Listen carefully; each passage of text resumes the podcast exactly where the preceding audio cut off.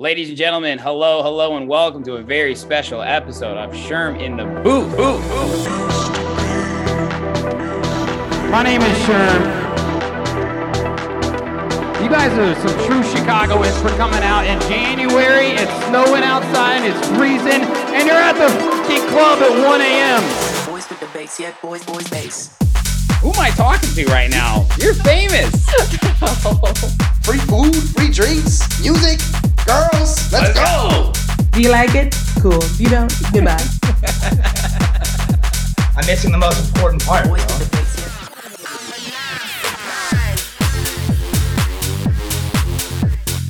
we should throw like a crazy like bar mitzvah party. This, this is crazy. Semi stems. I finished it. Hey, what's up, guys? How's everyone doing? Just wait. You know it kicks in like three to five seconds afterward. Yo, yo, what's up, everyone, and welcome back to another brand new episode of Sherm in the Booth. I'm, of course, your host, Sherm. Today is Wednesday, March 23rd, 2022, and this is episode 199. Wow, we are just one away from 200, and as excited as I am to make it there, we've got to pause and appreciate how great of an episode we have for you today. SITB 199 features the multifaceted EDM content creator Emma Kapotes.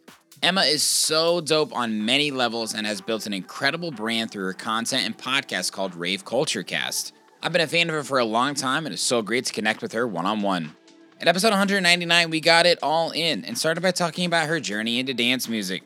Emma was born and raised in New Jersey and fell in love with dance music after her first EDC in 2015. She started going to more festivals and shows across the US and quickly realized there was a huge gap in content relating to preparing and reviewing these festivals. She started a YouTube channel and began building the Emma Kapotes brand. Today, she has over 75,000 followers across various social media platforms that she all grew on her own. Amazing. When I say that Emma is a content creator extraordinaire, I mean it. And Emma has many different types of media that she creates for each social channel, varying from show reviews, festival fashion tips, artists to watch, product partnerships, and so much more. Emma and I went deep on how she stays so consistent and develops new ideas for social media. Tons of great stories and pieces of advice in this portion of the interview. Of course, we talked about her podcast, The Rave Culture Cast. In April 2019, Emma started her podcast as an outlet to discuss new topics and build a community that can connect with each other across the world. Rave Culture Cast has been growing so much, and she recently started incorporating interviews with dance music artists like Elohim, LPGOB, Nostalgix, Kyle Kinch, and more. It's seriously such a great podcast. You just gotta love when two content creators and podcasters get together and have a conversation about dance music. I had so much fun getting to know Emma, and I am truly inspired by her commitment to the community on every level. Make sure to give her a follow and check out her podcast. Now, enough of me talking. Let's get into it right now so you guys can hear her story for yourselves. This is episode 199 with Emma Kapotes. Ladies and gentlemen, hello, hello, and welcome to a very special episode of Sherm in the Booth. I'm here with my girl, Emma Kapotes. What is up, Emma? Hello, hello. I'm so excited to be here. Thank you for having me. Of course, I got to tell you right away, without a doubt, you have the best setup out of anybody that I've had on the podcast. Camera quality, microphone quality. She even has headphones on. Usually, yes. someone didn't turn the lights on and it gets very dark halfway through the interview, or the Mhm. microphone doesn't work, or they're getting calls. No offense to any of my people that I've had on before, but commend you for the professional setup. Thank you. Thank I was gonna say it's very nice chatting with you because you get it. You do this professionally. We've got the lighting. We're all ready to go. I'm pumped. That's right. I send I send a respectable, hey, I'd like to have you on the show. Here are some dates. Follow up before. You still good to go. Guys, Yep. she was on the money at seven o'clock central tonight, and I appreciate that so much. No, I'm pumped. I'm excited to be here. Yes, yes. So I've been uh, following you for actually probably a little longer than you know, but I really started to hear about you through our mutual friend Alex Amaro. Um, and through everything that you've done with Gray Area in the past. And uh, again, I just want to just show you respect and admiration. You work so hard, and as a fellow content creator, um, I don't think everybody realizes how much goes into it. And Mhm. yeah, I just I just want to tell you, like, dude, I respect the shit out of you for the, everything you do. Like, it's Thank you. great and it's creative and it's high quality and it's fun and it's informative. And it's just like so cool to see somebody else trying to build a community like I am. And Mhm. I don't view us as competitors even in the slightest. Like it's all about collaboration over competition. And I have a lot of 100%. respect for what you've done. Thank you so much. I yeah, I could not agree more. I know we were chatting. It's just nice to see other creators in this space like doing their thing because I think so many people don't realize like if you have a passion for something, you can literally make it happen. So, right back at you. You've had some incredible guests on here. Yes, I've had a lot of fun with Sherm in the Booth, but this is Yeah. episode 199. And Oof. to me, this is great timing because I feel like things are going so well for you and you've got a lot of exciting stuff. And it's a great year for dance music after the past couple years when Mhm. we've had a lot of uncertainty. Also, congratulations on getting married and getting a dog. Thank you. Thank you. You're next. Yeah, I am next, you're very well rounded. yes, I know. I it didn't mean to happen that way, but like we came into 2022 hot, uh, like right out the gate, getting married Yeah. and getting a puppy. But very much looking forward to festival season and more more exciting Sure. things. Now, I got to ask real quick your husband, is he into dance music culture?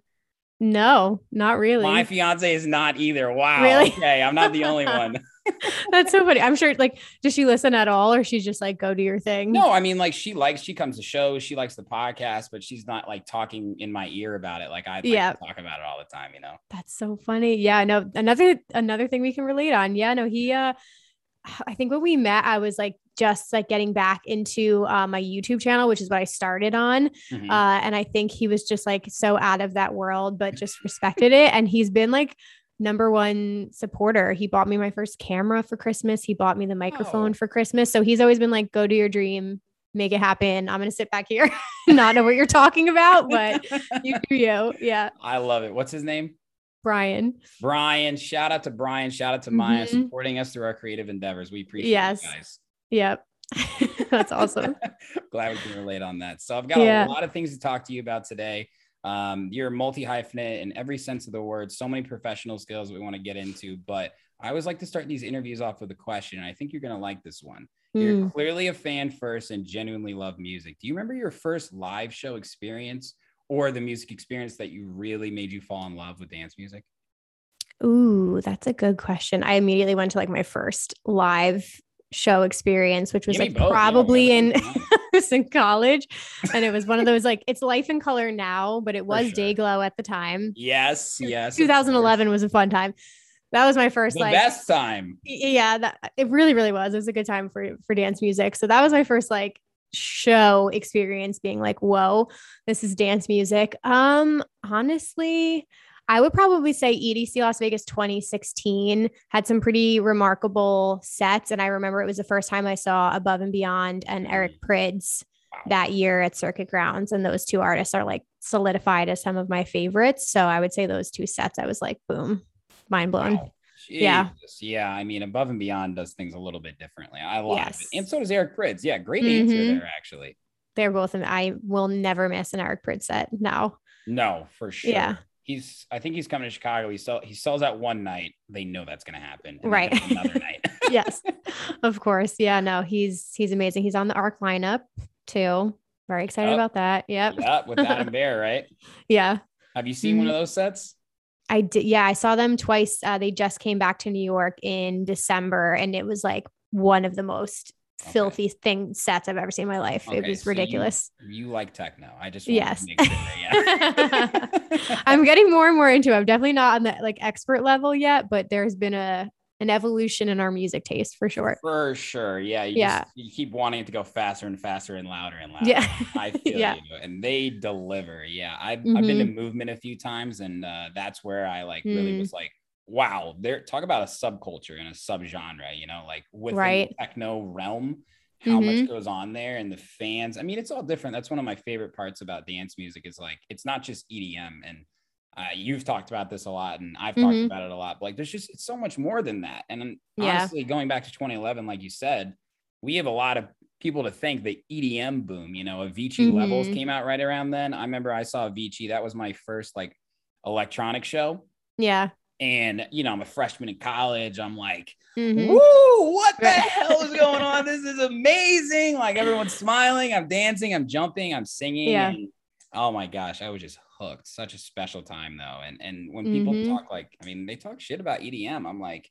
dude, I'm grateful for every single track that has come out that I've Mhm. loved or even not liked because it's helped lead me to the direction I'm in now. For sure. Yeah. No, I, I forget who I was chatting about with this because obviously there's like different generations of dance music fans. Um, and like that's, you know, the one we might relate hardest to because that's when I discovered it, like the Yeah. 2010 to 2012 kind of like era. Yep. Um, but you you can't be mad at it. It was such a good time for Yeah. music and at being at that age in college, like naturally it was going to be wild and crazy and it was fun and partying but Mm. but then a lot of people drop off and don't continue with it and then there's other people like us who are just like nope we're hooked for life yeah, no, I yeah was- the hook was in very deep. I have not Yeah. been sent back out to water. I am still frying on the fucking EDM grill. yeah Yeah. yes Unbelievable. Yeah. That's awesome. So where'd you go to college? 2011, you first saw your first show then, right? Mhm. yeah so i was a junior in college i went to the college of new jersey stayed near home New Jersey, baby. Yeah. I love the East Coast. It is awesome there. Great people, great food, so many different types of Mm. culture. And you're Yep. from North Jersey, so I imagine you went to a lot of shows in New York and stuff. Then hmm yeah that was pretty much it there's not not too much going on in Yeah. jersey did you? That's true. Did you Yeah. have like a lot of friends that you went to these shows with, or were you kind of like solo dolo when it comes to loving dance music? We had so i was in a sorority in college and there was like my three other like core girlfriends and we did the first like edc las vegas 2015 was my Mhm. first big festival ever Wow. um and that was kind of like our group when we did a lot of shows and festivals like after that but now it's actually been a really nice evolution because as i've gotten older i've gotten like a whole like festival group of friends and just even Mhm. like colleagues and stuff like that and they're some of my best friends. Now i have some of like my deepest conversations with these people and now it's nice because i can either even if i'm attending a show for work or not Mhm. i have like a whole new group of people who are like literally always down to be like yep i'll come to that with you. No problem. Let's do it. It's I so nice right? People. yeah. Shout out to our bad influences, but we love you. right right. Exactly. No but it's it's nice. It's kind of like the crew we have for next week for um for ultra. It's just like a whole mix of people which will be really fun That's been one of the best parts to me about um honestly DJ culture for me, you know, like I grew Mhm. up in Indiana, kind of like Jersey. There's not a lot going on, right? Like I had Mhm. one friend that showed me Warp 1.9 by Steve Aoki and the Bloody Beetroots, like, Mm. and my mind was blown. And then he showed me Brazil by deadmau5, and I was like, "Does anybody else like this? Why haven't I Right. heard this before?" He's like, "No, no, I don't even know. Nobody likes it." yeah And then I go to college and like people like EDM and stuff, right? But like still there was not a lot of people who like loved dance music like me. You know, I was going to Spring Mhm. Awakening Chicago and of course Lollapalooza and going to the electronic stage every time. And then when I uh, one of the reasons I came to Chicago was pursue a career in music, obviously. Mhm. And I became really good friends quickly with people that I was going to these shows with or making music with. And that Mhm. was weird for me as someone who like grew up like with friends that I've known since elementary school that are like standing in my wedding, you know, like right right it's weird. I'm like, I was like, kind of had like, I don't want to say his identity crisis, but I'm like, wow, like I feel a strong connection with this person because Mhm. they're out here hustling like me or they love music like me. I've never had these conversations with other people. And um, once I kind of realized that like it's okay to have different relationships with people in your life, and that's Oh, just yeah. kind of how it goes. That's growing up. hmm Yeah, I couldn't agree. That I just think of the word alignment when Yep. you say that because I've met people like that too within the last few years. It's I think it's also like the common interest and like people on a sil- similar wavelength or career path too. Mhm. Just that connection is like so different and special, and it's nice just to have that relationship with somebody. So I've felt that way too. I've like met certain individuals, and I'm like, we were meant to meet. yes, Like at this time in our life, we're making each other better people. Like it's a good, it's a good fit. Yeah. yes, it's not cliche, people. It really does happen. No, it does. It does. I don't want to get all woo woo on you guys. yeah, I don't want to get all woo woo. yeah, I'm glad that you. I'm glad that you can relate there.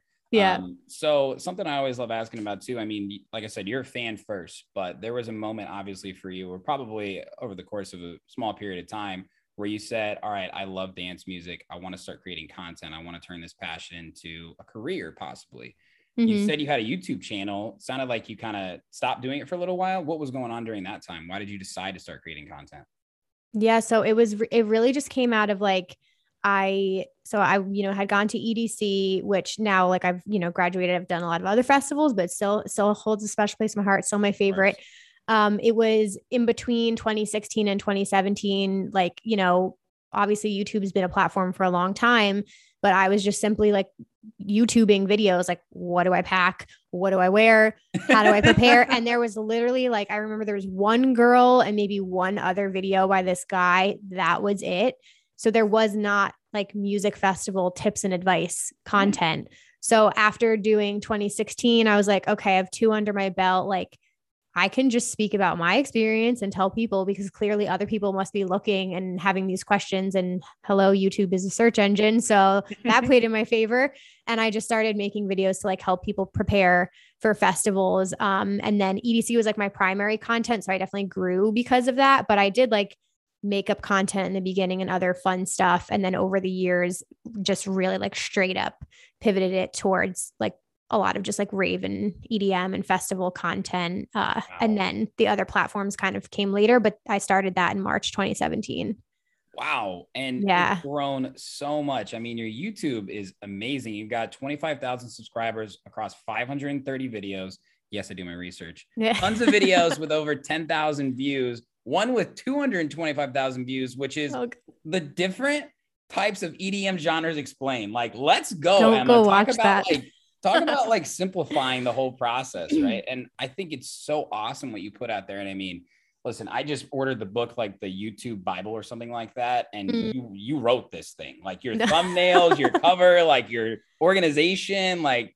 I love it. So it's like it's so cool to see how much one you care about giving back. Like you found the void kind of accidentally, right? And then you were like, Mhm. oh, well, there must be a demand out there. I'm not the only person.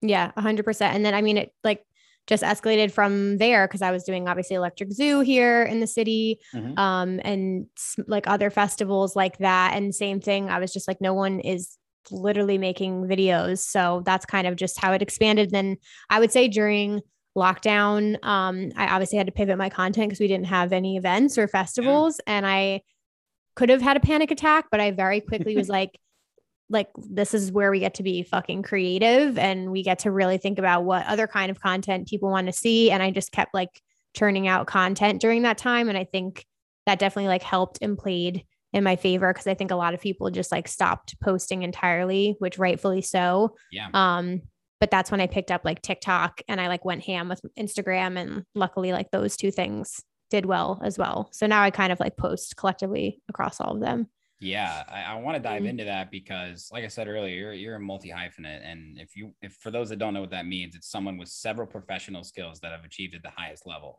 I mean, thank your you content creation for EDM, the whole entire community and festivals is like it's really top notch. Like I really Thank you. that. It's it's super legit. That's why you have such a dedicated following. That's why people continue to follow you. I think when I started following you, maybe like 12,000 followers, you're 25,000 on Instagram now. And like, I'm not just trying to drop numbers. I'm trying to show Yeah. people that like built this from the ground up. TikTok, you've got 24,000. Twitter, you got 3,000. And that's an extremely active audience there. i know i'm like so on twitter Yeah, I love Twitter. I love Twitter. I know. That's what I was gonna say. When I talk to Twitter people, though, Twitter people are hardcore, and I love it. Like you probably have the voice for it. I I haven't made that like connection with Twitter yet, but I totally respect that platform though, especially for music. Yeah. I'm sure you have fun with it. Oh, Yeah. for sure. It's it's awesome. It's very interactive, and I think Mhm. Twitter is is so unique in the sense where it's like it's it's things that I feel about right now, like it's actual Mm. conversation. Where Instagram is for the most part things that I've done or I'm going to do. Facebook, I don't even know what Facebook is anymore. Yeah. And TikTok is awesome, but like it's kind of just like fun videos, right? Like Mhm. it's hard to deliver a message with Twitter. You can do so much and Mhm. so little. I mean, it's literally just for the most part Yeah. text and Yeah. it's like the last line of reality in social media, in my opinion. Right. I, I do. I, I'm on Twitter a lot browsing. I would just say I'm like not using it as actively as I could be, but it, it's fun. I, I like following artists for sure. There's some very entertaining people out there. Absolutely. Yeah. What What is your favorite um, social media platform for you to create content for, though? Ooh, that's a good question. I think it's still YouTube. I think YouTube still like just for the longevity of it, it just it kind of stands the test of time. Your mm-hmm. videos are evergreen, like without fail, every single year, right around when EDC happens, there's a spike in my channel and it's content I've posted for the last five years still just like over and over again will come back. So there's like a really long life on YouTube, which I like. And I think sometimes people like also don't realize on video you just can get to know a person so much better so i've just like shared my life with people i've done lives like all kinds of things so i just still feel that connection but i'm trying to do that and create that experience on like instagram and tiktok too which i think a lot more people are on now as well and short form is kind of just like where it's at right now so For sure. yeah Mhm. Yeah. No, I, I I love that. And I think one thing that as creators we know each platform has its own type of dedicated audience. Like Twitter, we Mhm. just mentioned obviously, like there's certain types of I have friends that hate social media, but they have Twitter, right? yeah yes I, I have friends that like will swear off everything, but they love TikTok and they won't admit it to people, right? Like Right, right. with Instagram and a Snapchat, even, right? So it's it's cool because I do see, you know, obviously a little bit of crossover because we can only do so much, but you do Mhm. a really good job, especially with YouTube and TikTok, with creating specific types of content. And all of your Mm-hmm. YouTube, you know this, I'm preaching to the choir. It's longer form, and that's where your Mhm. followers really want to see you speak. It's where your face is on camera. It's where you're explaining things.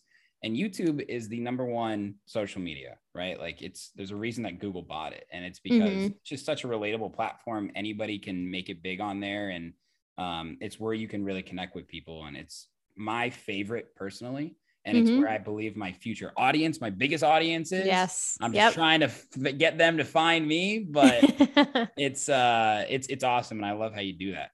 Thank you. Yeah, I mean, YouTube, it's definitely one of those things too. I would say, I think it was like August, maybe it was August 20. Yeah, it was still August 2020. Mhm. Um, just to go back as kind of when I also, we, you know, we had time, we were at home. I started like enrolling in a lot of free webinars and challenges. And I was like, no, I'm actually going to like learn about the platforms. I know I've learned them organically, like just Yeah. by doing them, but why Mhm. don't I like take people's courses and like actually learn about them? And then honestly, from that time until now is also when I saw like an uptake and everything. And it's because I kind of just like went back to school in a way and Mhm. learned more about SEO or like learned about stuff you should know about for these platforms. And that was also kind of like a big turning point for me. So I did like a free seven day YouTube challenge and kind of like went back to basics. And that was really, really helpful. Yeah. Always be trying to get better and learn more. I did the same Mhm. thing. I did a uh it was it was basically a master class for podcasting with this company called On Deck and it was awesome. I got to connect with podcasters from all over the world. I was the only person that was doing music interviews and I learned so much from people and I, I just like it really changed my perception on like I kind of felt alone as a podcaster a little bit, you know, and I was Mhm. like you hear there's millions of podcasts out there and i'm like Right. well, who are they why am Yeah, i the literally. person Yeah, I know. Yep. and it's just so cool and i think that can be applied to anything it doesn't have to just be like youtube or Mhm. social media growth like everybody is is teaching in, in some way i mean it could be sports it could be music industry it could be whatever and hmm I also think it's really important to think about contributing to like the economy of that, you know, like region. Like Mm. something I always talk about with producers when, um, you know, we get on the topic of like ghost producing or like doing everything front to back. I'm like, listen, there's only one Calvin Harris. Okay. Like you make Right. track, get it to as good as you possibly can. Mhm. Send it off to someone who's really good at mixing and mastering. Send it off to someone who is really good. Like think about it as a collaboration and pay them for that work. Don't have them make the whole track, obviously, and stuff. Right. But Right. you know there are people out there that want to teach and help others get better because hmm then we all grow so i love Right. that you got to you got to do that Yeah. Do you listen to like yourself, listen to a lot of music podcasts or do you listen to like other topics?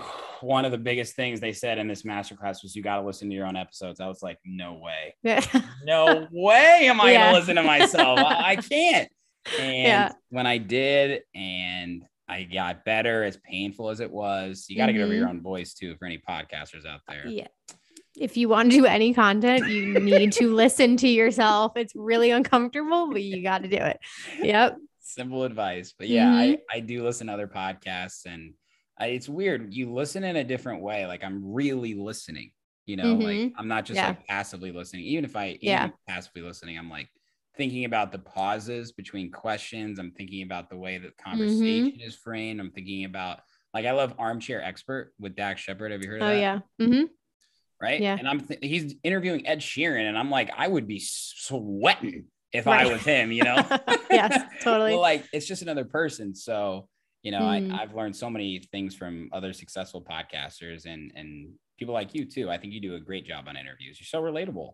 Thank you. Oh, I like to make it. I mean, everybody's different, and I totally agree with you with like active listening. I'm the same way. I'm like, okay, they put an ad at this point, and this is the way they did their ad Yeah, read. that was really smart. That was really good wording that they used. Yeah, I'm always like, I'm always like taking taking notes. But yeah, even the way people, um, I don't I don't know how you feel about this, but like, I haven't really stuck to a structure with my podcast like i'm very add in that way where like i test a lot of different sections out and then i'll kind of like get over them in a couple months but i feel like just trying to figure out how you frame your episode too. Like i've done the um i kind of did like an edm news segment at least for two years at the end and now i'm calling it like the rave culture cast recap. So that has stuck always but the beginning section i've like never fully nailed down what i want to do with that. But that's the fun you can keep changing it Yeah, absolutely. Yeah. I think probably your biggest fans love that. I mean, like we mentioned before, I, I want to always be unapologetically Sherm in my interviews, you know, like I, Mhm. I just want to have fun with it. And that's the thing too, is like, I do, I can't tell you how many questions I write out on the research I do and don't ever get around to that. Yeah. And that's Yes. okay. As, as frustrating sometimes as that can be. I'm like, I didn't ask that, but man, the Mhm. conversation was so much fun. And I feel Mhm. like we both walked away with a good experience and that's all that matters to me at the end. Yeah, I totally agree with you. And you do you get like the kind of I always feel like I'm like high at the end of an interview, just in a good way, like high on life. For and that's how you know you love it because I walk away from it. I'm like, this is what I'm supposed to be doing. Like Yes. this feeling, I need more of this feeling in my life. Yes, Yeah, yeah. absolutely. I could have the longest week or the longest day, and I'm sure you've had this Mhm. sometimes minutes before the, the interview. I mean, it's like anything in life. It's like I hope it cancels. I hope like I don't know, like you're going to work and you're like I I Mm. wouldn't mind if the train didn't come pick me up today, you know. But then you get there and you're like, I'm locked in. I'm meant to do this. Like this is fun. This is what Mm. I love. And yeah, I completely agree with you. Yeah. Oh, I have a question for you now. Sorry, I'm flipping Yeah. this on you, but have No, you ever not- had this happen? Because I've talked to other content creators because I work with content creators now too, like through just like social media coaching. I do a little bit of, Mhm. and I know I've noticed people saying a lot of the times that you know if they have low energy or if they feel exhausted, like how do you continue to be to post and do that? And I'm like, maybe this isn't the healthiest thing, but the amount of times that I haven't been in the best mood or something, but it's like a job. You still have to show up and do your job. Like I've had podcast interviews before where I've literally been crying like 10 minutes before the interview and still fucking hopped on the interview. Probably not the best, but I know when I leave the interview, like the best mood ever. And I'm like, I'm glad I fucking did that. That's like literally what I needed. So sometimes you just got to do it. You got to keep pushing through. I, I there's no good way to explain it. It's just like Yeah. a matter of willpower sometimes, right? Mhm. Like I mean, even on your toughest day, you got to try and push through and and just know that like afterwards it's always going to be worth it. I mean, Yeah. it's just got to be consistent and repetition, get into a routine with this stuff. Like Mhm.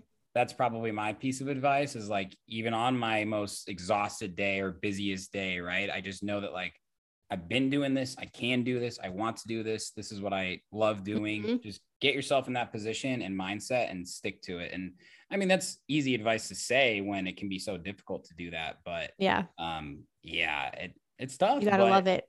You Yeah. got to love it. When we're Mhm. here talking now, I mean I wouldn't rather do anything else. Yeah, I totally agree with you. It's a very present feeling. It's the same Yes. feeling I get when I'm at shows too. Give me a high five. I'm present. We're present right now. I love it. That's awesome. So you create so many different types of content. How the hell do you keep coming up with new ideas? uh great question. So I I mean, I genuinely do like I put this in one of my my courses too. Like I literally spill out what I do. Um so yeah, I mean, I think just being so heavily involved in the community is a, like I'm in it. I'm in groups online, I'm in all the channels, I'm reading the comments, like I'm on all the festivals pages. So just simply put, like a lot of it's like responding to people's comments. Like if I see questions asked over and over again, like I'm making a video to answer that question because if the, fe- the festival's not going to do it, I'll just do it um but Yeah. like honestly it's that or i mean at least on tiktok one of the best things about that platform is like the trends make it kind of easy for you because things just pop up trending sounds trending like themes and it's Right. like cool I can just jump on this and make it work for my own content. So that's kind of like fun because that gives you like a prompt to go off of. But I would just say, like, really, really tuning in to your audience and like what they need, what are they talking about, what's timely. I Mhm. kind of like do a combination of all those things. Yeah, no, I love that. And I, people always ask me that too. Like, how do you, one, continue to do it, but how do you come up with all these new ideas? And look, all you got to do is just like look at the people who are interested in what you're doing. And you did a great job of this too in your recent episode of Rave Culture Cast. You got questions from the people on how to get involved in the music industry with a job or Mhm. whatever it might be. And you spoke from experience, and that's a piece of content right there. And it's a Mhm. great piece of content too. And I agree with you. I'm trying to not overcomplicate the process, reinvent the wheel, whatever sales motto you want to say. You know, it's like Mhm. you just got to think about what you're doing and what you enjoy doing, and then just put the camera on sometimes. Oh yeah, definitely. I think that actually is a huge roadblock for people. I've seen a lot as they don't start because they don't think they have enough experience yet or they don't Mhm. feel like the expert and even that video like that could be a very intimidating topic to talk about. Like I have not been in this industry professionally for a long time even though I've been around it, Yeah. but I don't give a shit. Like I'm an expert. I'm an expert in my experiences and I'm speaking about my experiences. So maybe I don't know like as much knowledge as like a super intense like industry insider, but I'm going to talk about my experiences and that that's where I'm coming from. So if everybody has experiences that they can kind of like speak from, so that's why I'm like don't wait until you think you're an expert at something. Just start it now. You'll get better. You'll learn along the way. Yeah. Absolutely. Oh my gosh. Actually, on my on the five year anniversary of Sherm in the Booth, which is last September, which was just crazy for me. Mhm. I put up a clip of episode one, zero zero one. Oh wow. My tone was like, yeah. hey, what's up, everybody? This is Sherm. Thanks for tuning in. This is Yes. my podcast every two weeks. I'm gonna be doing this. And I'm like, who is that guy? That's Right, not even right, me. right. Like, even at that point, that's not me. Mhm. And looking back on that, I'm like, I had to do that to get all the way to episode 199, you know, like Yep. my tone and Mhm. energy and passion. And it's the only way to do it. And I love what you said. I'm an expert in my experiences, and that's true. I Mhm. don't, I don't think, I think a lot of people think, oh, this person's gonna call me out for that, or you know, I don't really know what I'm talking about. It's like, listen, once again, just do what Mhm. you love. And if you love talking about these sort of things, or this is your passion, and you actually are serious about building Mhm. a business, then just give it a shot and put yourself out there because that's the 1%. 99% of people are not comfortable enough to put themselves on camera, to put their voice on the radio, Right. to put a Mhm. post up on social media, a story, whatever it is. So just Mhm. know that, like, when you do that, you're joined with the 1%. And it's probably bigger than that, but you know what I mean? Mhm. It's like we're all here trying to do the same thing. So we support you. Yeah, no, and I mean, I think because I think some people have obviously like a negative connotation tied to social media, which I completely get that and see Same. that. Yeah. But just from my experience, when I say like it genuinely changed my life, like it went from doing it for fun to I've literally gotten career opportunities and have completely changed my career because of social media. So Mhm. that's why I'm like, it's totally possible. Like you start on the side or do whatever you've got to do. And of course, like I get comments all the time on videos, like you didn't do this correctly or you misspoke. And I like, know. it's yeah. so easy to say that. I really, I just like, if it's constructive criticism, I'm totally here for that. And then anybody else, I just like let it roll off my shoulder. I'm like, you make a video about it if you really want to, but you're not. So yeah, you just gotta like let it go. I learned from some of the best in the game that once you have Yeah. haters, you're finally doing something right because nobody, There you go. nobody Yeah. above you is going to talk shit. It's the people below you that are jealous. That's fair. That's fair. But yeah, no, there's always something to learn. But I just, I mean, how do you feel about this like industry in itself though? Cause I know Yeah. even I was just having this conversation today about certain artists having like huge success with their music, but for some reason their platform isn't like doesn't match the success and like talent that they have. Sure. And I'm like, I, I feel like sometimes now it seems like people almost have to be or have like a personality online to lift up their music and like career more. Like, what, what do you think about having that?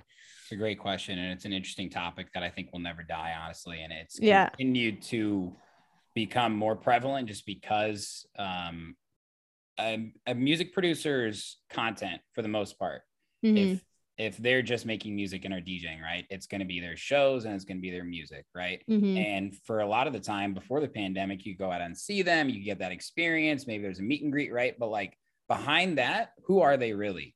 And that's why Mhm. there's like sometimes a cap on how big you can be, right? Like there are so many producers out there with like 30,000 Instagram followers, but you know, like by fundamental definition, they're probably the Mhm. best producer in the game, right? Right. And then there are people that are maybe half as talented in that regard, but twice as good at putting themselves out there and Mhm. are bigger and get better festival bookings and whatever Right. it might be.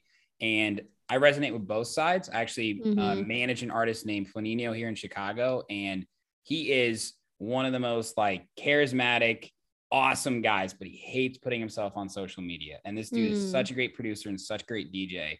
And we've had to try and get him over this hump. If you want to grow, you're Mhm. gonna have to show the people who you are. And I know that can be really tough for producers out there Yeah. because a lot of the times they speak through their music, right? Mhm. That's that's their language. Yep. And I hate to say it, but if you really want to boil it down to the, the business aspect, you got to adapt or you're gonna die.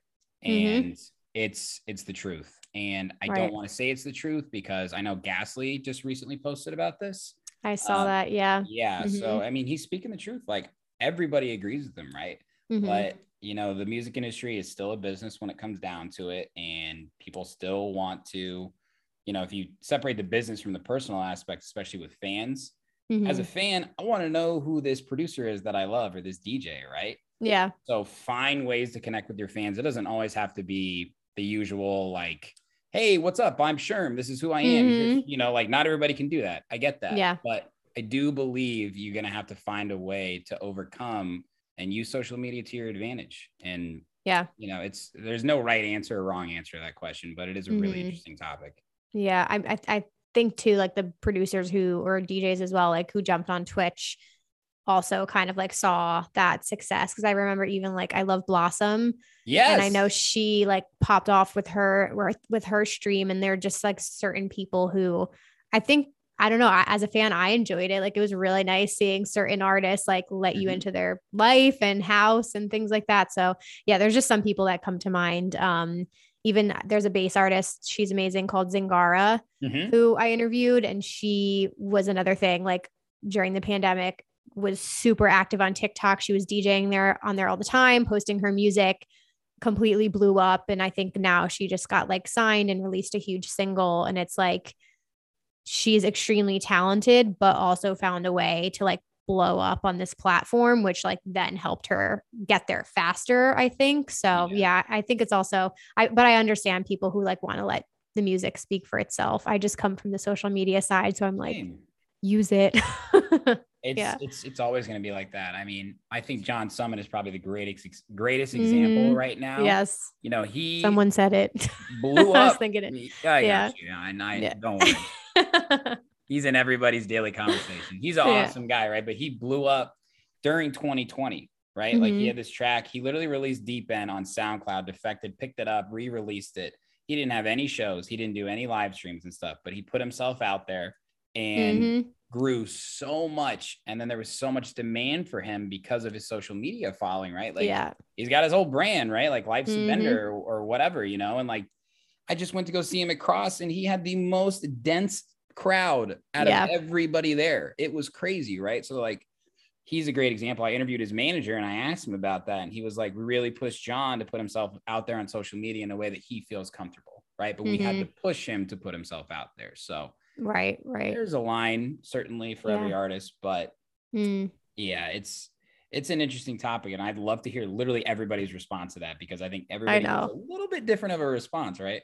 Yeah, definitely. Well, I think last thing I'll say, I'll think of Dillon Francis always too, because Yes. his fucking videos to me were the best. And I miss Yes. the Vine days, but like he's just my my one of my favorite creators. And I feel like he had so much fun with it. And it was just like another level to an artist that was like fun and creative. And it didn't even like really have much to do with his music, but it just was him. And it made me love him more as an artist. So that's like another example I think of too.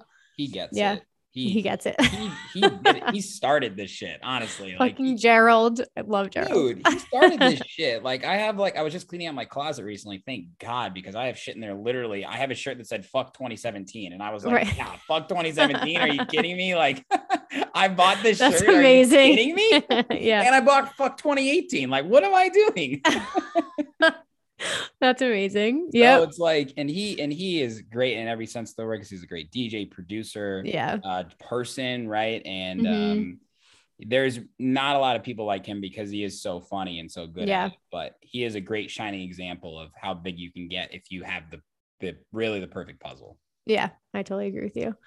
Okay, I feel like I'm on the rave culture cast and I'm having a blast. See, this is what's nice. Podcasters, we just flip this shit on each other. yes, yes, you're a great listener too. But we got to talk about the. Mm-hmm. rave culture cast because you're you've put out 150 episodes, right? Almost. Yeah. This week's 149. Yep. Let's go! Wow, 199, one for you're catching up to me. Holy Yeah. shit. I was, I've gone, I mean, we'll see. I've just changed it recently to bi-weekly, which on the flip side of saying like you have to show up all the time, I also think you do have to rest when you need rest and like social media isn't going to go anywhere. So right now I'm Mhm. doing bi-weekly episodes, but yeah, we're at 149 tomorrow. That's Yeah. awesome. That's awesome. And it's, Thank it's you. such a great podcast because you described it as just your weekly guide or bi-weekly now to your EDM Mhm. community, music festivals, and more. And you've really you've really done such a great job with it. I mean, it's again so relatable um, to anybody that's a fan of dance music, right? Like, Mhm. I mean, you've done interviews, you do discussions, self-reflection, everything, reviews, whatever it is. But let's go back Mhm. to when you started it. Why did you decide to start a podcast? So I, it was April 2019 was the first episode I ever did. Um, do you listen to Gary V? Gary Of Vaynerchuk? course, Yeah. of Okay. course. Some people people are either hot or cold with him, so I never know what the reaction's gonna be. But not gonna lie, I am a Gary Vee fan at the Mm-hmm. time. It was just like being drilled in like podcast, podcast, podcast. And like Yep. I listened to a lot of um like entrepreneurial podcasts, but one of the main reasons was because YouTube at the time I was doing like really long YouTube videos and that doesn't help like your watch time. So I was doing like 25 minute videos and there were just some topics that I was like, this is too long form to fit in a video. Like this would be better or I can talk more about it, or I can have guests on if I do a podcast. So that's kind of like it was just an extension of what I was already doing. Um, and I just felt like the community side of things was big for me because there are a lot of like artist interview podcasts and things like that, but there weren't as many people doing like voices of the commu- community. And it's a small community. There's a lot of business owners, and then it extended into like industry professionals and artists. But I still, at its core, like to keep it like a voice of the community and like the collective. That's awesome. Yeah. Yeah, no, you. Gary Vee is right. I mean, he is a bit Yeah. intense, but I know he's definitely intense. podcast, Yeah. TikTok. Yeah. All anybody that's making fun of him, I'm this is just so spot on. it, it- it's a good i mean like you said we were talking about like opportunities it's I, i'm on all of the platforms and like the podcast is a very different feeling and connection with people than the other platforms are for sure it's just like its own its own outlet its own thing and i feel like rave culture cast kind of has its like own identity outside of me which is why like i like to keep it Yeah. separate and i really believe in it but um yeah i love podcasting it's the best Podcasting is awesome. I think a lot of people don't realize it's actually a pretty young industry. It's less than 20 years old, which is why a Mm. lot of people are just now getting involved. So props to you and I Mhm. for, you know, We jumped on it. Exactly. Yeah, yeah, yeah. Exactly. And it's really cool because it's almost like an audio book that you're hearing live sometimes, you know, and Mhm. like there's a psychological element to it as well that you feel like you're in the room with people, um, Yeah.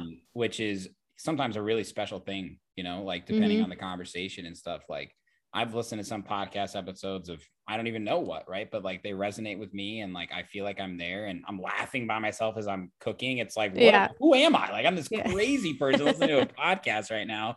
But Yep. that's what's so exciting about it is it's just like a purely creative field, right? There's no Mhm. right way to build a huge podcast. You can try. There's no like right path to success on how to build a business and become a millionaire off a podcaster. It's like, listen, it's as simple as having a microphone and figuring out what you're going to do with that. Mm-hmm. Yeah. I Yeah. totally agree with you. Which yeah. I mean, it's, intimidating. it's, it is. And I, I, I don't know how like the beginning was for you too, but I think also like just being in it for the long haul, like it, it takes time for sure. And it, like, it took time to, to grow it up, but you just kind of like had to, to show up every week and try, Yeah. try new things with it. Um, but I agree with you on like the more intimate thing too, because I even feel like with artist interviews, like I don't really watch them as often on YouTube or anything like that. Um, but I think people just, I don't know what it is about like having a microphone in front of you. It just feels more intimate. I feel like people can be more Mhm. personal on a podcast as well. So I feel like you get, you have the time to have like an in depth conversation with someone, which is nice. yeah, your brain starts to think a little bit differently, right? You're almost like on, on a talk show. And I love. Yeah. that. I love that. So many people that I talk to are like, I've never been on a podcast before. I'm like, well, Yeah. you're literally talking with a microphone in front Right. of you. So I wouldn't think too much about it. Like, Yeah. that's why I Yeah. love it. But you've you've grown so much with it, right? I, I I don't think you started doing interviews. How long ago? What was the first interview that you did? Ooh. Um, Because it didn't I- start as interviews, right? No, it didn't. It was just I was literally just doing like top literally I was picking like topics and kind of Mhm. like expanding upon them, which was a challenge in itself trying to talk for an hour. I talk a lot though, but talking for a fucking hour, like you should see my scripts. I have like full blown outlines and scripts, which takes time to do that. Yeah. I, I started with like my content creator friends. So I started with like other YouTubers. Um, I literally would have my friends on in the beginning who Yeah. were like other ravers, and that's all we did. And we would just pick a topic. And then, oh God, I don't know who my first big, big interview was, but I think I like kind of expanded into um, like ravewear brand owners and you know festival fashion people and stuff like that. I Mm. don't remember who my I think my first artist was like a friend of mine, and I forget who it was after that. But yeah, but it's been exciting. There's been 150 episodes, so I don't remember. That's okay. That's totally fair. Do you remember yours? Who was your first interview? Uh, it was a friend. A friend? Yeah. It was a friend. Yeah, I think it was uh episode six. Uh, Mm. my man Tony.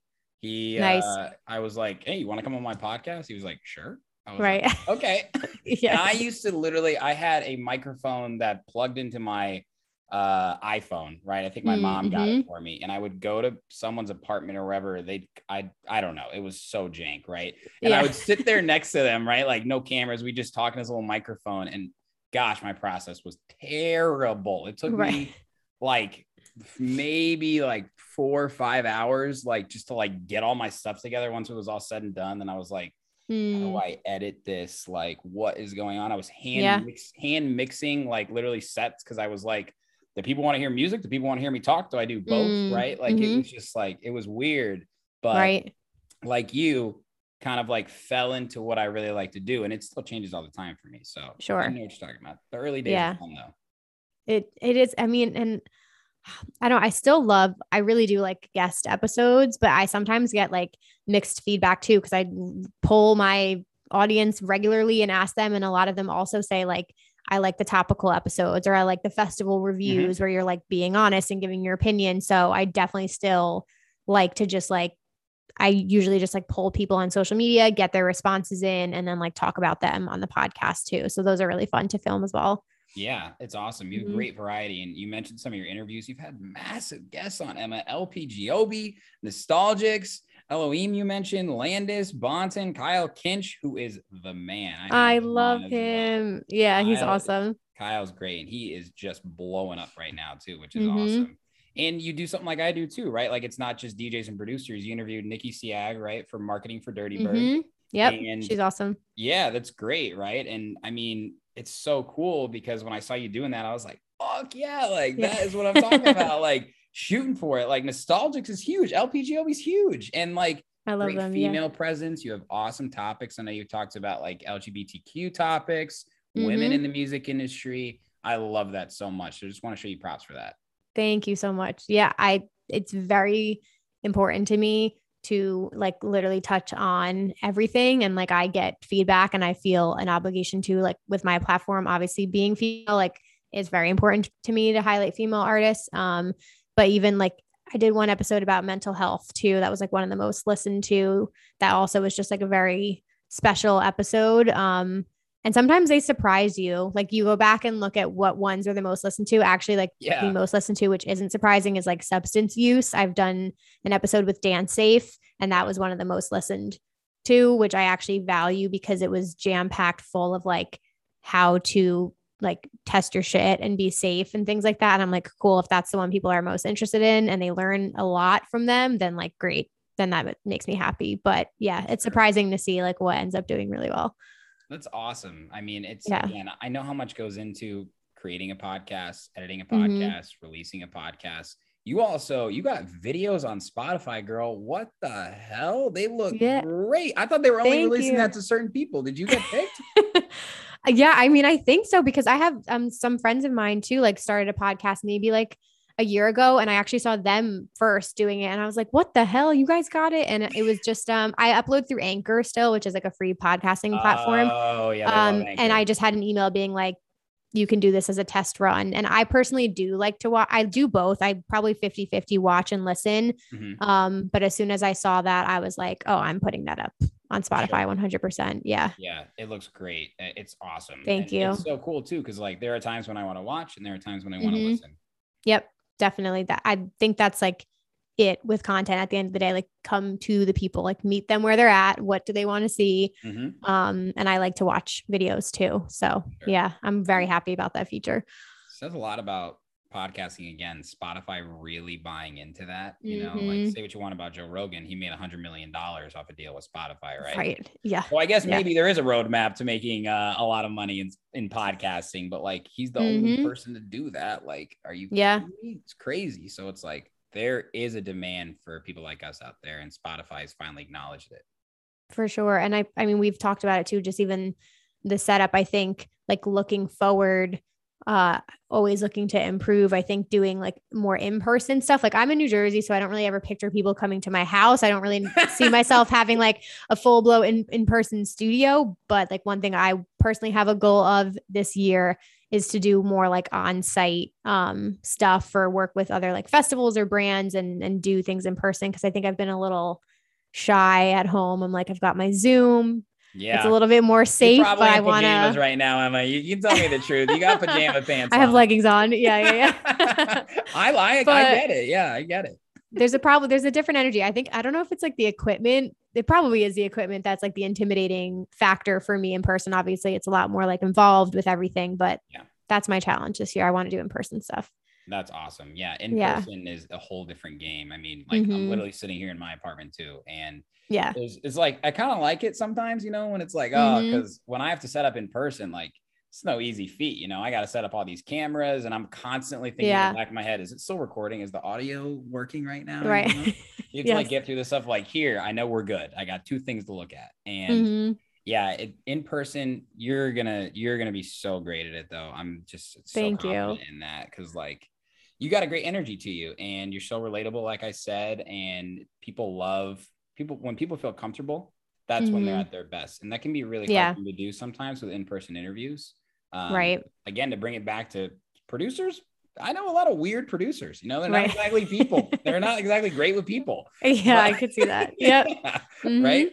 But when I feel like I'm at my best is when they're most comfortable. Anybody. Mhm. So Yeah. that's something too about in-person interviews that is a challenge, but is also something that I really enjoy because Mhm. I mean, I can't tell I, I live in downtown Chicago, right? So like I'll tell people to come to my apartment and we don't just they don't just walk in and we sit down. They'll come in. Some people, uh, my fiance is a little concerned about this, but they'll stay for like four hours on like a Tuesday night, right? Yeah, yeah, yeah. but I'm like loving it. I'm like, this is awesome. I get to hang out with this person who I've been trying to hang out with for a long time or whatever it is, right? And it's just like you can just feel an energy to it. And Mhm. um, but on the flip side, remote interviews also give you a little bit less of a barrier when it comes to like schedules and you know, Mhm. you just pop, you could be on your phone, your laptop, as long as you have Wi-Fi, not even sometimes. So Yeah. there's two sides to every coin. Yeah. And I think, I mean, I love it's not necessarily like podcasting, but I'm definitely planning to do this like more this year too, now that we have events and stuff back. But Mhm. even doing like more crowd work, um, it's a lot. Like it's obviously a lot when you're at a festival and it's something I still work on like balancing working and enjoying myself. But Yeah. um I shoot a lot of content at festivals, but I really want to do more like crowd work, like interviewing people in the crowd just for fucking fun. Do you watch Gestures like Make Ravers Rich series that he I've does? Seen those for sure. I love it. Love like I think that content is so fun and like he and I have talked about it before and I just like not necessarily do that, but I I have my mic. I'm like I'm ready to get out in the crowd and just like see what happens. it's so much fun. I did something like Yeah. that on a few boat parties actually. And Mm. uh, I literally had like a lavalier mic. I'll send it to you. You'll love it. Yeah. a lavalier mic tied up to me. I've got no script, right? I'm walking around with a bucket Right. on, being like, "How the hell are you?" You know, Yeah. just like, just winging it. And people Yeah. are like, they see a camera and a mic and a guy, and they're like, "Hi, yeah, I'd like to be on camera, or whatever." And exactly. it's so much fun. Honestly, the content with people in the crowd is better than the artists a lot of the time because like they're definitely. so pumped to be there and they're like ready to like tell you why they're there, who they're there with, who they're excited to see. And I Mhm. think that is what really gives people that maybe have not been to the event or have been many times that connection to the actual festival, label Right. party, venue, whatever it is, right? It's just like that relatable connection with someone who's just like you, like you and I, right? And Mhm. I think that there still is a gap um, in the major festivals like that, right? Like Ultra, Yeah. EDC. It's like how much how much content do they put out there? How much do they put into the actual like, you know, experience for people? Is that put on Mhm. camera? Is that put on audio? Because like I know Pasquale's big thing is you are the headliner, right? And I love that. Mhm. And that's that's the message that I'm trying to say here. But let's give those people a voice.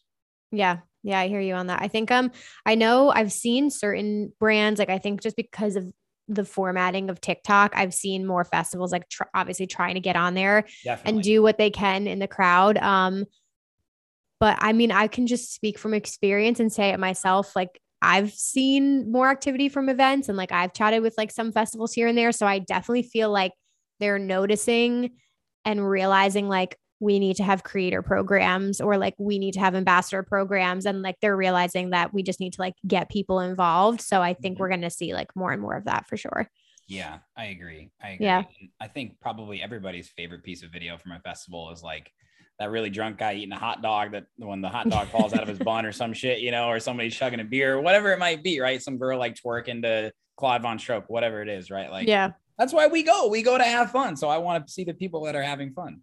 Definitely. And i mean some of the like i watch obviously a lot of friends of mine who have vlogs and like as a fan when i'm looking up festivals i'm looking at people's vlogs and those are some of my most viewed videos too. And you have like obviously the professionally edited highlight reels and after movies that festivals do but Yeah. then there's this like whole other subculture of just creators doing their own fucking vlogs and Yep. showing what it's actually like. So that's like a whole other thing but i love i love shooting festival vlogs too. They're so much fun That is a great topic that we're definitely Yeah. going to talk about another time because Yeah. I have a lot of thoughts on that too.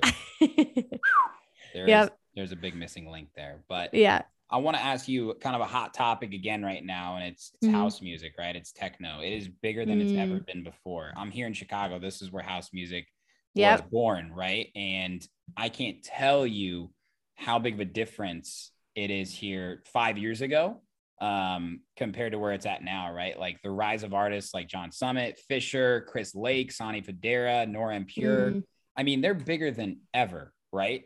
yeah And you know, when we started, we are talking about Avicii and Swedish House Mafia. yeah I mean, Swedish House Mafia is always going to be the biggest, but like, I feel like people might be more excited for a Chris Lake show than a Swedish House Mafia show sometimes, right?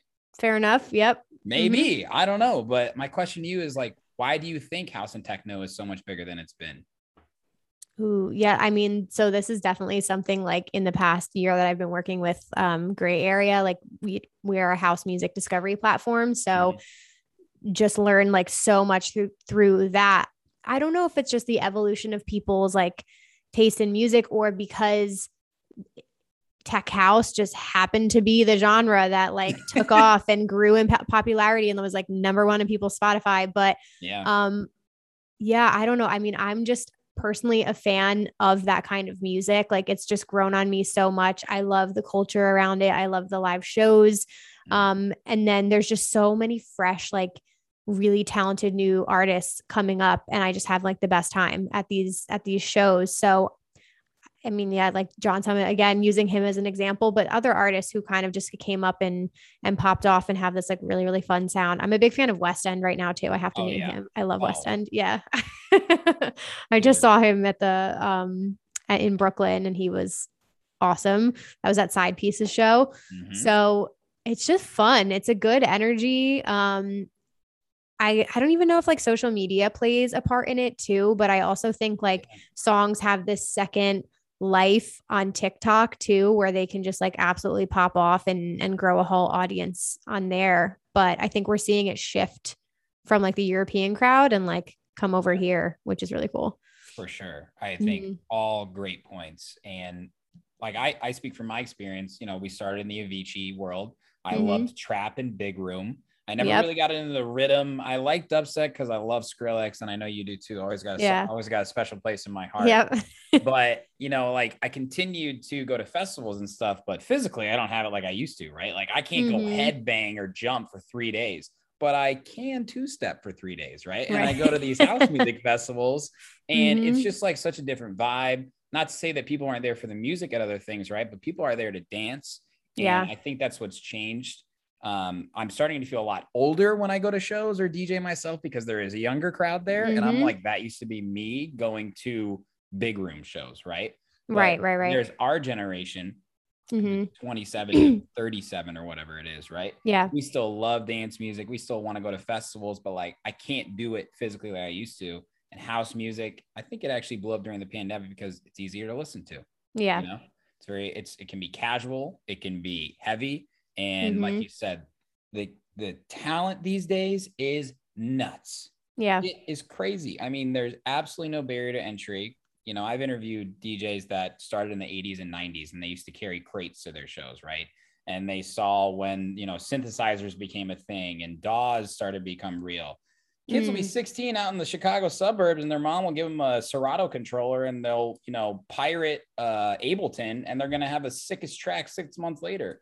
And I'm Right. like, when I was 16, I was like, not doing that, you know? Right. So it's like a change of the times and the technology.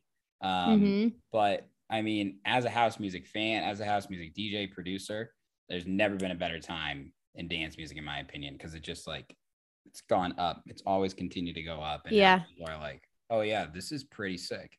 hmm Yeah. And I think, I mean, I feel like there's certain labels too that just have like done an amazing job of like pushing it forward. I, I personally started my entryway was like bass house. Mhm. So I had like friends show me um like wax motif sets and like AC Slater. And I was like, My what the fuck is this? Yeah. I was like, oh my. God. Um, and that was kind of like um, almost like, yeah, my tra- transition almost from like mainstream EDM, like Yeah, into that. Right. And then it went, you know, obviously more just into like tech and general house. I mean, I I do think like probably bigger artists like Fisher having a ton of success, like yeah. brought that up. And I'm a huge fan of Chris Lake, but I could even see it. I mean, it could just be personal taste, but I could also see like I'm a huge Lane 8 fan. Mhm. Um, and he just seems to like grow and grow in popularity each year too. So I'm like, oh, I wonder if like Deep House is kind of be gonna be this next like move, or if that's just where my head is going. I think you might be Techno right. though too. Did you see B- Bijou tweeted this week? Because I'm I love Bijou. I love like Dr. Fresh and all that shit. Yeah. Um, he tweeted this week. He was like, "I'm fuck it. I'm gonna make. I'm making techno now." And I was like, "Here we go. This is now. It's gonna be techno. It went from tech house to techno, and now all the DJs are gonna be doing this." Finally, that's what I say. Finally. Yeah.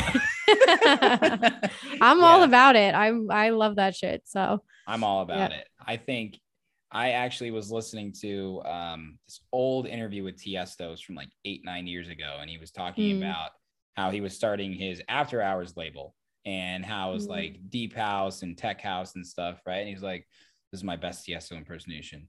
Let me let me get into it. Tiesto, Tiesto, put your hands up in the air. Okay, Uh, you know EDM is not different than house and techno. I can't do it. I sound like I, I, I try it. and talk like him, but his point was he was like, it's always been here, and it, people just are calling Mhm. it different things. And yeah, now you see somebody like Tiesto, he's putting out house and tech house. He's Alesso putting out Mhm. house.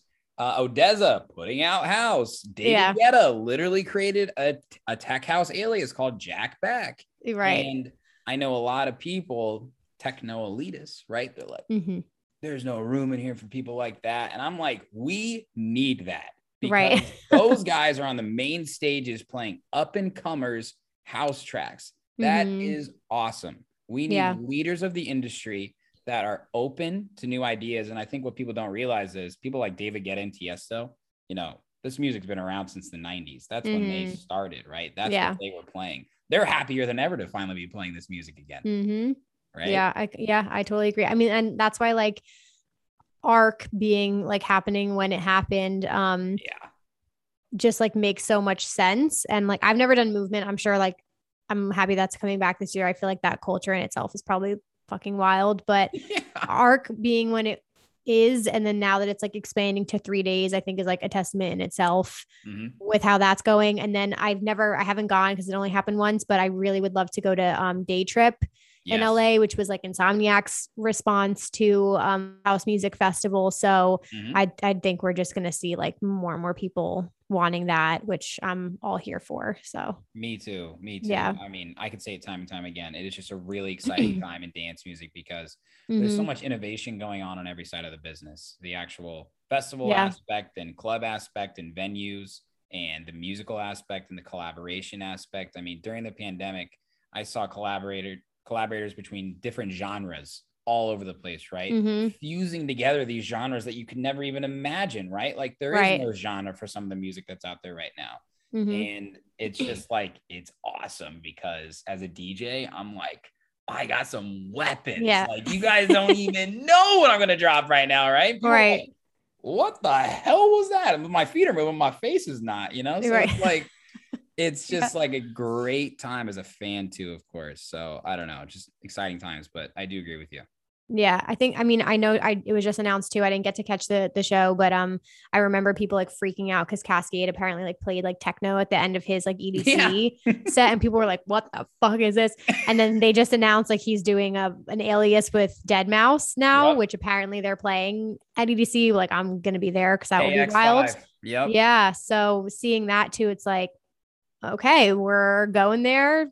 But it's it's exciting. I love the um, David Guetta and Morten's project, the Future Rave Yes, me too. project for some reason just like hits me in the best way possible and I love it. Dude, it brings back Yeah. that old school. It's like the It's so good. super big sense, like that. Uh, the Fleetwood Mac remix that they have is like, Mhm. I, I mean, I am like tingling when I hear that shit live. Like it is awesome. It Totally. back, but it's it's got this really great pace on the drop. That's not like jumping. You're like, yeah, like I'm raving. Yeah. It is so good. Yeah, I remember he Morten played um it was at EDC Orlando and I remember I just like told my group they put him at like he was on main stage but he played a second show at the Corona Electric Beach which is this like small whatever Yeah, yeah. sponsored stage with sand and it was like 10 p.m. there's all these other like big artists on. I was like guys trust me just follow me to the Corona Electric Beach you won't be disappointed and we're all like in the front there's not that many people there and Morten like comes out and plays all the future rave shit and we were like what is going on? This is like a it was one of the best sets of the whole weekend. Yeah. Oh, So yeah, it's exciting. People are making coming out with some really, really exciting stuff. for sure. And I Mhm. think it's great too, because like these OGs, these really, really great producers are being challenged too, right? Because they're like, oh, like this little guy made this track. Like this is sick. I'm dropping this. This Mhm. has inspired me. So Yeah. it's just like this incredible, like I said, fusion of of talent that's like Yeah. collaborating too and being inspired by others. And it's just like, I don't know, I'm so excited for the rest of this year because a lot of labels were holding out due to just like uncertainty with marketing and Mm. stuff, right? Like Mhm. some of these biggest labels they've had tracks backlogged for like six to eight months and every time i interview producers i'm like so you know like what's your favorite track that you've released if you could put a if you could decide they're like Yeah. dude i got tracks coming out that are way better than have come Right. in the past i gotta get these Yeah, out yeah. right that's like the common answer so Mhm. that's gonna be this year for dance music for sure Yeah, I think some a lot of the um from what I've heard, like a lot of the festival lineups too are kind of like carrying over to this year as well because they never happened. So yeah finishing out this year and like moving into next year too, I think we'll have some really interesting lineups. Hopefully. yeah absolutely so what do you got the rest of this year you're going to ultra very soon super pumped for you Yes. Yeah. Ultra. I did. I didn't really like get to do Miami Music Week. I only went in 2017. I was like a little young raver. So I did one party, but this time we're doing it right. Um, so I'm doing that. I'm gonna do Project Glow, uh, which is a new festival in DC in April. Um, on the fence about EDC. Working on that. We'll see are what happens. really though come on I'm working on something for that. uh-huh So we'll see. But if it goes, if that happens, then yes, I'll be there. Uh, right. and then Electric Forest and Arc are the other ones, and EDC Orlando. So that's kind of like my schedule for the rest of the year. But Electric Forest, I will be a first timer, and that's probably like my most anticipated festival of the year. Very Yeah. excited for that. I know I've got to make my way out there. It's uh Mhm. it's so highly regarded. Obviously, it's pretty Yeah. Chicago, so I've been hearing about it for years. I mean, it's it's certainly like a way of life. It's one of those festivals. where Yes. people go for the Yeah. festival. They don't even care about the lineup, and obviously the lineup always smacks. But it's like, it's really awesome the community that Mhm. they built there. I mean, it's so cool. It's literally, I mean, it's the Sherwood Forest. Like it's crazy. The videos you see, I'm really jealous you're gonna be able to experience it. Dude, yeah. I just said dude now. I'm stealing Dude, words. I gotcha. We're doing like a whole group camp with like 40 plus people. And same thing. I mean, I think their festival, like the people who get it, get it. And I know like their lineup always kind of like gets mixed reviews. But even as like a house fan, I respect all the genres and I look at it and I'm like, cool. I'm actually down for whatever happens that weekend. And Yep. I'm excited to do some new people. I don't really listen to Porter Robinson that often, but yeah, why not? Him in the forest sounds like a great time. So, Exactly. so And we'll I see. I think the acts there get that like I'm playing it not EDC, right? Like this Yeah. is where I can really Different vibe. yeah, be creative and play stuff I've never ever played before or like whatever it Mhm. is. And and that's probably the best part that I've heard about it is like the sets that these guys are playing. I mean, it's highly regarded, highly coveted as a DJ for sure. Mm-hmm. Yeah. I mean, we're going to have all our good house artists there too. And yeah, there's going to be some special sets. So very excited for that. Dang. Well, you definitely got to hit me up when you come to Chicago. I'm going to ARC on Sunday Yes. for sure. Kills Yep. me you can't go all three days, but I got to play North Coast on Saturday. Ugh, you know Right. how how embarrassing. Dude, But vlog your trip, vlog your DJ experience. for I sure, see I it. need Yeah. to. You, I'm telling you, like you've got me fired up right now to start Do vlogging it. I do. like I told you, I've had like some interviews cancel, and literally I was sitting here ready to go for an interview.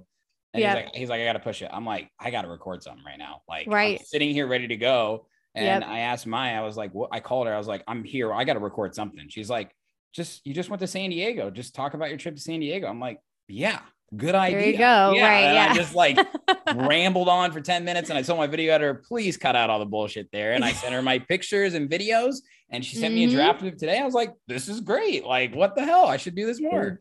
People, we have filler episodes. We're not going to tell you which ones they are, but there are filler episodes in there.